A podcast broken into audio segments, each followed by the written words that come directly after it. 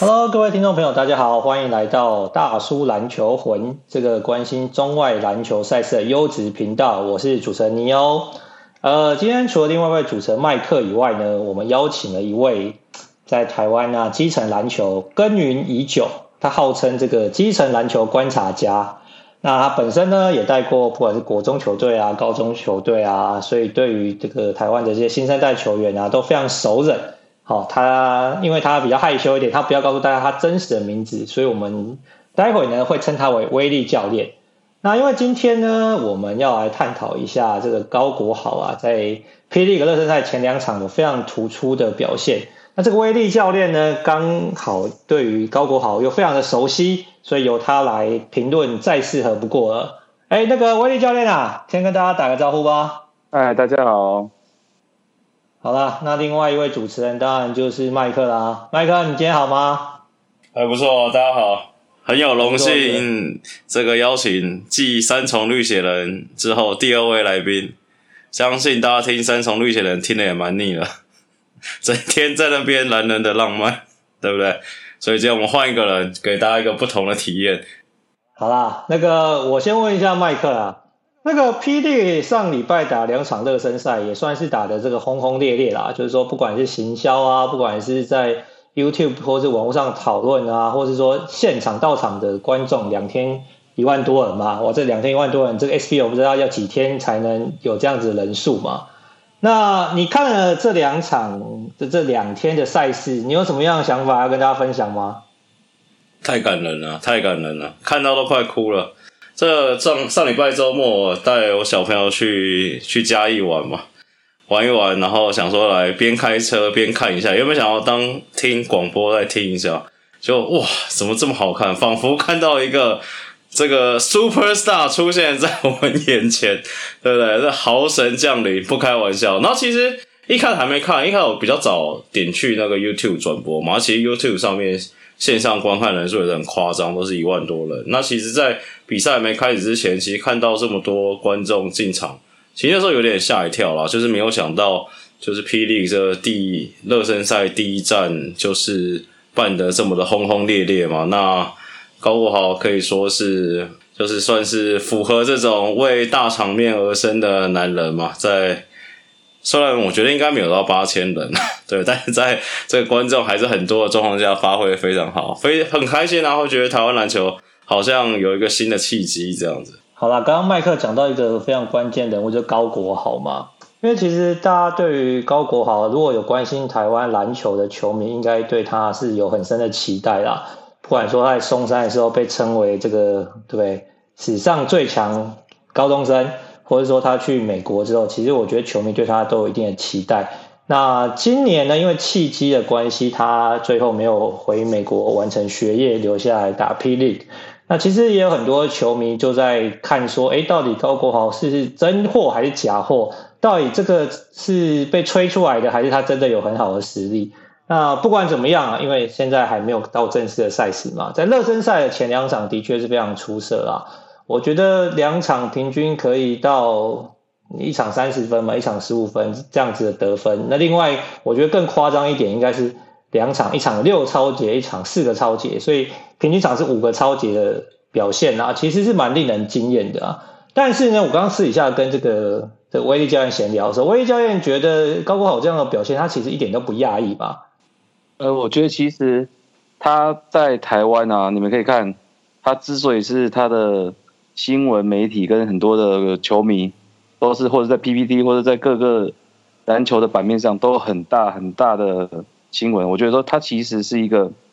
从小到大就很多球迷瞩目的焦点。那我觉得，当然瞩目他第一个一定是球技嘛，他的球技一定是在大部分的球员的水准之上。说真，他可以打。打得这么这么样吸引人，我觉得当然啊，他的球技绝对不在话下，而且他要接受过美国的篮球的洗礼，回来之后他的球风又更更特别、更不一样、更开放，甚至他把他他个人的特质完全的展现在一个职业赛场上，就跟他过去在学生时期来比说，以前可能比较适不适合那么那么样的秀味那么重啊。那我想要请问你一个问题啊。就是说，其实有一些球迷在讨论高国豪的时候有提到啊，其实高国豪的身材并不算突出嘛，他身高大概一七八一七九，不到一百八十公分嘛。那其实就算在台湾，其实身材都不算出色。那他运动能力呢，也不算是最顶尖的嘛。就是说，当然他呢可能节奏各方面是很的特别，但是运动能力就算以老外的标准来看，也不算特别突出。那在身材跟运动能力都不算非常顶尖的情况底下，你觉得高国豪到底强在哪里？为什么会让大家觉得说他是非常有希望的未来之星？就我从小观察高国豪到现在，说真的，就像你们讲，他不是很高，不是很快，不是很会跳，但是他第一个他的天赋，他的出手的手感，他常常在做 finish 的时候，他最后的出手，那个真的是快到快如闪电，咻一下球就进了。那再来第二个，他虽然他的动作不是最快，但是他的节奏能力跟欺骗欺敌的能力有处理得很好。一样，他的节奏，一般人是把固定训练的节奏拿到球场上去应用，但是他却是可以把他的节奏会因为对手的防守位置不同，或是给对手不同的假动作之后，他会做出不一样的节变化节奏。导致防守的人很难去守他，那我觉得这个还是这两点是他最难守的一个点。导然后再来第三个点就是，他又会攻又会过人骗人，最最可怕的是他的视野又非常好，他很会传一些一般球员看不到的点，导致守他的人完全不知道要守他进攻还是要帮忙他协防还是不帮忙都会有漏洞，所以他会觉得他才会是。呃，这么可怕的一名球员。哎，麦克啊，那威力教练讲的这些，你同意吗？还是你有什么要补充的？没有，其实我有点，我那天看了比赛，虽然看完比赛很兴奋啊。那当然，都我表现是也没什么话讲，只是有几个可以可以讨论的事情是，他那天比赛确实有几个出手选择不是到非常的好吧？那也可以很明显的看出来，面对防守切入的时候的身体还是。没有像大哥们这么强壮嘛？那这当然都是他可以继续在改进的事情。那有一个我不是很懂的点是，其实我觉得他在霹雳新球季能不能打得好，很大一个关键可能是在他外线嘛。那其实相较于他高中的时候的比赛，其实他在这两场外线虽然也是有进，但是外线的出手比例其实没有到非常高。我是不知道是。他现在的外线不是太有信心呢，还是说是球队设定的关系？就我觉得他假如说在比赛开始打之后，还有两个洋将，他还要这样子一直切一直弄的话，我觉得他的威力会被缩小到比较多啊。但是确实他这两场比赛表现好到，就让我觉得很怀疑说，到底是他太强，还是这群老大哥没有认真在打？因为我想想，我看这么多场篮球赛，我很少看到就是一个。刚毕业的新秀跳进来打，然后就三十分呢？你能想到上一个这样子的人是谁吗？磊哥吧。磊哥新人球季第一场有三十分。哎呀，这个是热身赛啊！磊哥当时打新打是蛮出色的，好不好？磊哥球迷很多，你不要害我们被球迷骂。对啊，我的意思是说，是没有。我当然知道他第一个球季一定很出色，但是有到。我觉得说实在话，假如说以这两场看，那当然有杨将进来还不一定。以这两场看下来，你说新竹是工程师是高过豪的球队也不为过吧？对啊，而且他是一个 Rookie，Rookie 有办法在第一场职业赛就得到这种分数，直接是相当可怕的。好啦，那威教练，我问你个问题啦，因为刚刚麦克有提到嘛，就是说一个 Rookie 一个新人可以在职业上呃赛场首秀就有这么好的表现，其实是。非常的难能可贵的嘛，我们现在已经其实有点没办法回想说上一个这么好表现的人是谁。那就你的观察跟判断，因为我知道你私底下说你觉得高国豪的新人球技一定会打得非常出色嘛，那你跟大家分享一下，你觉得高国豪新人球技这第一年，你觉得他表现大概会平均分数啊，或者说各方面表现大概会有怎么样的呃长相呢？跟大家分享一下。嗯，我觉得如果照目前这个教练团对他。使用的模式就是要他的使用模式，要要给他球权，然后给他去做一些主导。当然，我在想，他们老外或许也会找一些比较适合这个球队的老外，因为毕竟我觉得高国应该是一个他们很大的卖点。如果是照这模式走的话，高国有持续有出手的空间，很长的上场时间，很大得分能力，那应该我觉得十五分助攻超杰拿个三到五个，应该是他这季的目标吧。助攻抄截一场的平均三到五个，这个是不是太多一点？还是他是说助攻加超节？对，助攻加超节，助攻加助截是？对，平均加起来五个，应该我觉得应该是不为过了。以他的那种爆发力来讲，哎，那我问个问题哦，你对于他的出手选择或者说命中率这件事情会有担心吗？还是你觉得他就是要这样打，不要去限制他？这的确是说他他就是比较需要球权的，他就是或许啦，他过去其实我们可以在松山高中时时期看到他打球。黄教练也是个比较会呃限制球员的，可是黄教练在使用他也是给他一个很大的权限。我们我很大的体会说，真的有些有些球员是需要球权去表现，然后甚至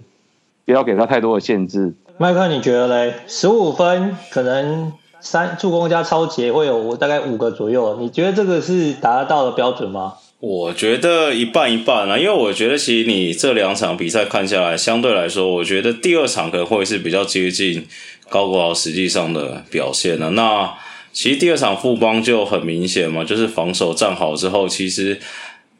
高国豪真的要除了像刚才讲要靠比较稳定的外线，另外一个事情是，我觉得其实，在新竹这边，虽然这个热身赛啦，那确实教练团没有给。高国豪太多的方法，那刚刚威力讲的，我所谓方法是在进攻上，我说所谓半场进攻啊，全场 transition 高国豪看起来是没什么问题，但在半场进攻上，感觉现在新竹是没什么章法嘛，或没什么战术，那确实是让高国豪 freestyle 嘛，也会让这个 PTT 向明讲，好像在看这个新竹松山高中在打球嘛，就是防守跟 transition，那我觉得其实随着球界开始，那可能会有更多方法交到高国豪手上。那我觉得十五分，我觉得可能比较难啊。我觉得，但我觉得也要看他们杨将找的怎么样嘛。现在看起来是找了一个大的跟一个中的嘛。那确实以现在新竹球员配置上，球权可能还是在高国豪手上之下。我觉得十五分呢、要赌什么？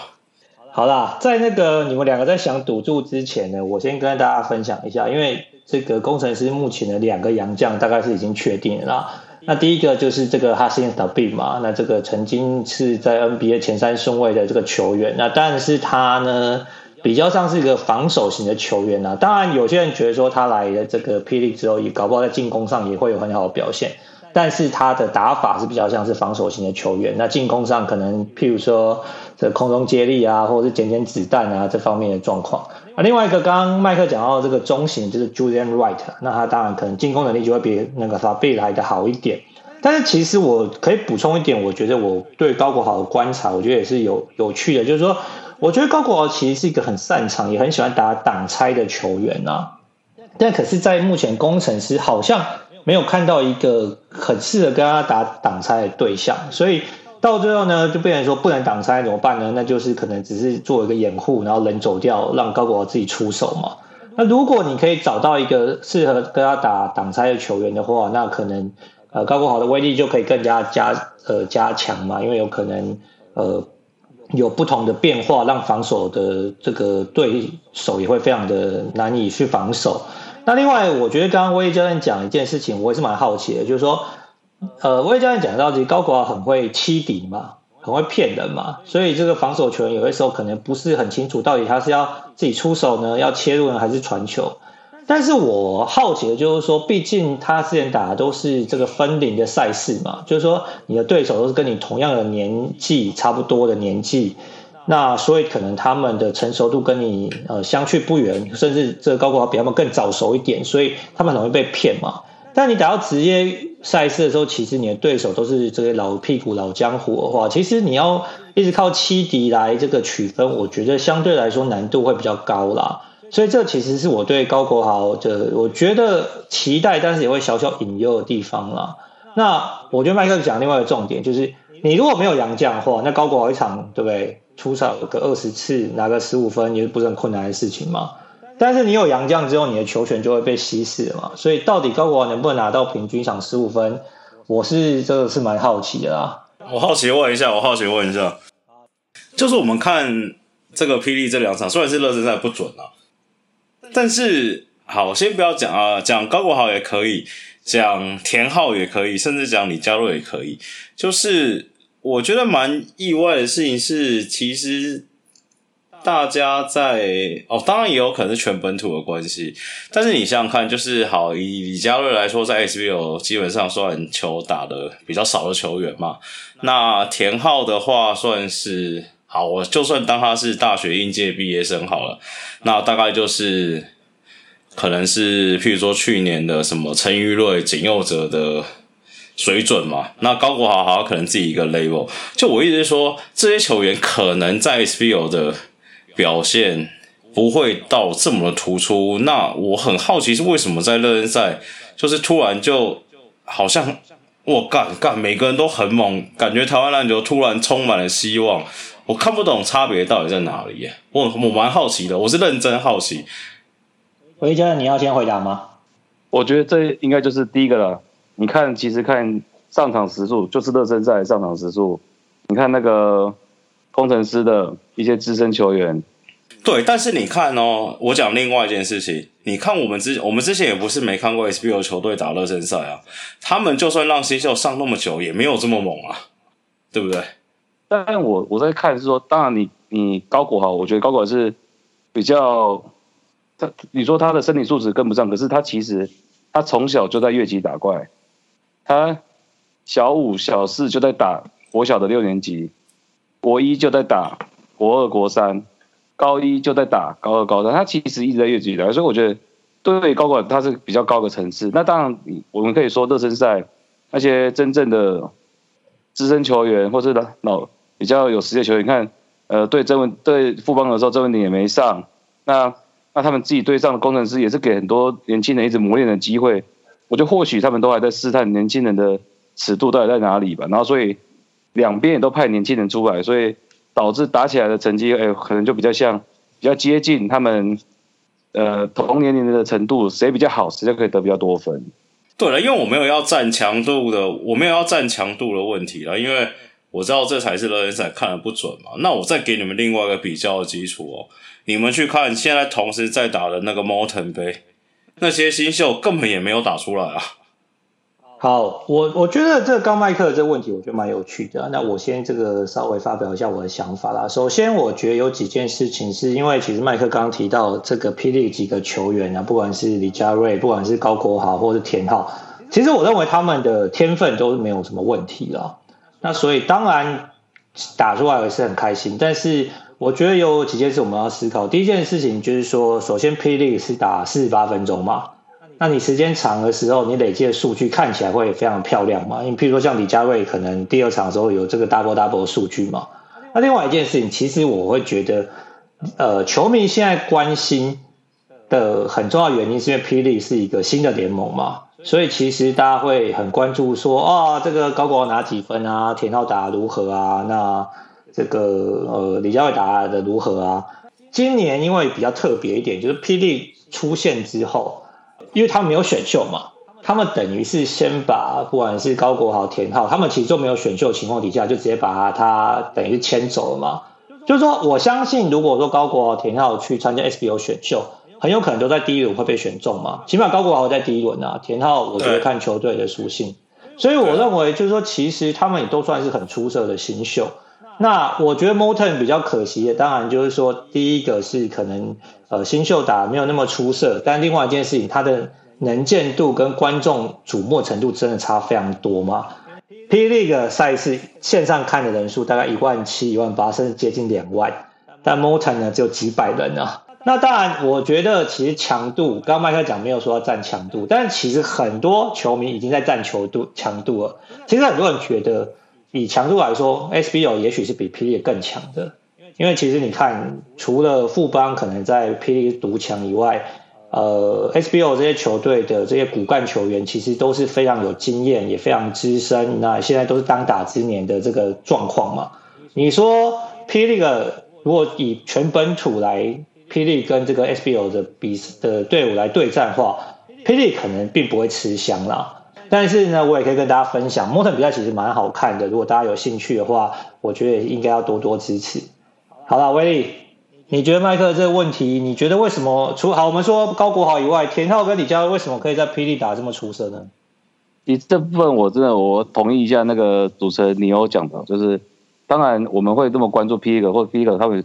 一样打得不错，他就觉得他打得很好。那当然第一个嘛，比赛时间比较长，他们一节是十二分钟的，然后再来，我觉得真的是 BIG 的行销给这些球员很大的舞台。很当然被看见，是我刚刚看一下，我们我们看 Morton 的比赛，其实很多新秀跟中华白也都表现得很好啊，只是我觉得好像没有什么，只有少部分的篮球朋友在讨论他。那说真的，我赞同你有讲，他们其实他们打的，他们新秀表现也很好，只是好像我们少了点关注，少了点行销，就让我们的球迷比较少有机会去认识他们。那真的是蛮可惜，真的是要多。其实两边的联盟都很努力，希望让球员球赛很好看的、啊。那其实球赛也真的都很好看，那真的需要大家进场去帮忙支持啊。所以真的是不是应该要两边联盟凑起来打一个比赛，应该就嗨了。共好杯啊，共好，可以说共好的啊。两边凑起来打 SBO 一定，我跟你说卖了命，卖了命去打。我跟你讲，你问威力，对啊，绝对毛起来打、啊。那我觉得，我觉得这是这就是好看的地方，就是说。呃，两边的联盟一个较劲嘛，没有人要想当老二嘛，那就是这是让这个赛事可以更精彩的地方嘛。对啊，我刚刚没有有点忘记讲，我觉得阿敏今年会平均三十分，我觉得这个热身赛打的就跟 LeBron James 一样，根本没有人挡得住他，就是他整个 size，然后速度、身体感觉完全经验、技术都是碾压超水准，对啊。好啦，我不觉得阿敏会得三十分平均，但我想他应该是二十分左右，真的会是绝对是这个一哥的等级啦。我觉得看阿敏的表现真的是蛮令人这个看他，我不知道为什么感觉他现在的这个呃，不管是积极啊，或者企图心啊，或者说在场上就是那种 dominate 感觉是比以前过往都来的更加强势的啊。看他打球真的是蛮赏心悦目的啊。对啊，就这次比赛看起来那个。存在感，还有那个日本漫画最想喜欢讲那个威压感十足啊。好，威力教练，我要问你下一个问题啊，你这个看了两天的这个 P D 的赛事啊，那除了高国豪表现让你非常的惊艳以外，你对于这个看霹雳前两天赛事还有什么样的感想可以跟大家分享的？我觉得这次的比赛，我觉得其实就是让我回到以前。在白馆门口排队那种感觉，当初 CBS 哇，那时候要排队进场看球赛，然后大家很很很多人，很多观众，人山人海，然后球员打的很拼，然后观众加油的很热烈，这种感觉我觉得是，哎，好好好，好像回到说从前的这个篮球的盛况日子又来了，很希望这这个不是昙花一现，是可以一直持续下去，让我们篮球可以。有更多的比赛可以看，可以欣赏。好，那我这边插一个问题问两位，这问题比较残酷一点啊，但是我觉得也是非常真实的问题啊。我先问麦克好了，我让威力教练想一下。麦克啊，你觉得这个霹雳这个热潮啊，可以维持多久？我觉得其实我蛮看好的，就是我觉得至少撑个前两季、前三季应该不会是太大的问题啊，就以他们现在的。这些操作的模式跟操作的手法，那其实大家都知道，这次的霹雳联盟的行销单位、行销集团呐，这样讲哈，其实都是大家都知道人嘛，不管是黑人陈建州啊，还是大家就是，等于是他们行销算蛮到位的，其实。又到位又有感，那其实大家其实在网络上啊，不管是你是不是 Facebook 的那群受众啊，其实像我本人，我整天 Facebook 刷来刷去，就感觉刷不出霹雳这个巡回嘛，就不是工程师啊，然后就是梦想家啊，不然就是富邦啊，啊，虽然是还没有刷到浦原啊，那那可能之后也会有嘛，没关系啊，那那我觉得他们行销呢，又是很，我觉得他们现在最做，我觉得最做的最好的一点事情是。他们让大家对他们很有期待，就像是我在上班的时候啊，就是我已经好久没有被同事问到说，哎，你们昨天那个什么什么什么比赛是不是在打啊？这大概可能 s b o 近十年来不会被问到这个问题吧？那就是代表说，其实连一般人都已经知道这个比赛了嘛？那其实台湾人就是这样子嘛，就是当你觉得去看 PD 很潮的时候啊，啊，当然会越来越多人去看嘛。其实就像是近几年 HBO 跟 UBA 一样，就是其实大家都是蛮喜欢跟风的啦，或凑热闹好啦，反正讲直接也就这样子嘛。那假如说 PD 那个氛围能营造出来，其实我觉得继续刷个一两年、两三年应该是问题不大啦。我觉得也是，我也是赞同麦克讲的，就是。他其实行销策策略上操作其实都很棒，但我觉得他现在可能目前比较要担心的是，第一个是呃疫情，这个赛事会不会又被疫情打断？这是我比较好比较担心也比较好奇的啦。那第二个是球队其实呃球迷愿意进场之后，我相信你们球团如果有赚钱，还是要拿出最好待遇给球员，让。球员愿意在球场上表现，形成一个正循环。我我只有我觉得我相信只有这样一直正循环下去，球迷才会愿意买单呐、啊。然后球团要真心的为球迷是打造一个可以享受的活动或是一个比赛，他不要把比赛只是当一场输赢而已，而是你要把你的球迷当成你的家人一样去经营。那这点我就看到在工程师上的确就做了很多在地化结合的事情。那我相信要这样结合在地的民众、在地的文化，甚至在地的特色之后，甚至到未来在地的选手，那我相信这样子球队的文化跟历史加上地方的支持，才有可能比较长久。好，那个顺着威力刚刚讲的一件事情，我有点好奇啦，就是说，因为其实刚刚我也讲到，就是说，如果球团有好的营收，其实应该要分享给球员嘛，就是让球员有更好的收入，可能其实对于这个联盟发展长久来说，绝对是好事嘛。那其实，在这个霹雳开打之前，其实有一件事情，球迷讨论的沸沸扬扬啊，就是说，呃，霹雳标榜是个职业联盟嘛，那到底这些职业球员的合约跟他薪资，是不是应该要公开嘛？那威力教练跟麦克啊，你们觉得霹雳应该要公开数字，这个薪资的数字吗？还是你觉得这些都小事啊？这比较像什么？呃，我们的文化啦，我们地方的文化，就像那美国的球员的薪水是公开，这是美国一些高级主管的职位，他们的薪水也是公开的。但相反到我们台湾，台湾除了政府机关的首长啊，一一些政务官他们薪水是公开以外，其他很多百大企业他们的薪水。其实都不公开，我觉得这比较偏向我们台湾的文化，所以或许有一一部分人球员想公开，但是好像，哎，主管啊，谁认为说公开也不太适合，那经纪人啊，他们就不公开。但我必须说，只要你薪水给到位，我相信甚至有机会把刘铮找回来，怡翔找回来，甚至我们旅外的庭谦啊、永胜都找回来台台湾，把好手找回来，我相信。你只要薪水够多，不公开，但是他们愿意来，甚至你可以请到 NBA 现役的洋将，那我我相信这样薪水一定是不，就算不公开，也应该知道说是很多钱的吧。至少我觉得大部分球迷可能跟我一样，就是至少现在是在所谓的蜜月期啊。就是其实霹雳其实不止刚刚你有讲到薪资制度，其实他们有蛮多事情都还是需要去改变跟需要去进步的嘛。那薪资要不要公开？我认为当然要。那我们家我们隔壁的中华职棒，其实也是努力了很久才到现在薪资算是算是公开了啦。对，那我觉得当然我可以给霹雳时间，但我觉得，只要是你是认真往职业化这个事情要去走的话，我觉得当然还是要公开。那现在我当然我觉得可以给缓冲期啊。那你觉得？我觉得除了薪资制度，其实他们的选秀制度也好啊。或者是有没有球队薪资上限也好，其实他们很多事情都还是要去完善的啦。那至少现在这些问题是我不会在现在这个时间点就会去要求说这个联盟一定要现在就做到位了，因为我觉得不是，其实很多事情都是没有那么简单的嘛。那其实你换个角度来讲，其实现在到现在霹雳都还没有公布开幕开幕战什么时候打，其实你职业联盟来看这件事情也。不是很合理啊，但是以我们知道知道状况来讲，他们确实有难处，他们现在确实还不能确定什么时候开幕战会打嘛，所以我觉得还是要给他们时间啦。但是你说薪资要不公布，确实我觉得应该要公布啊。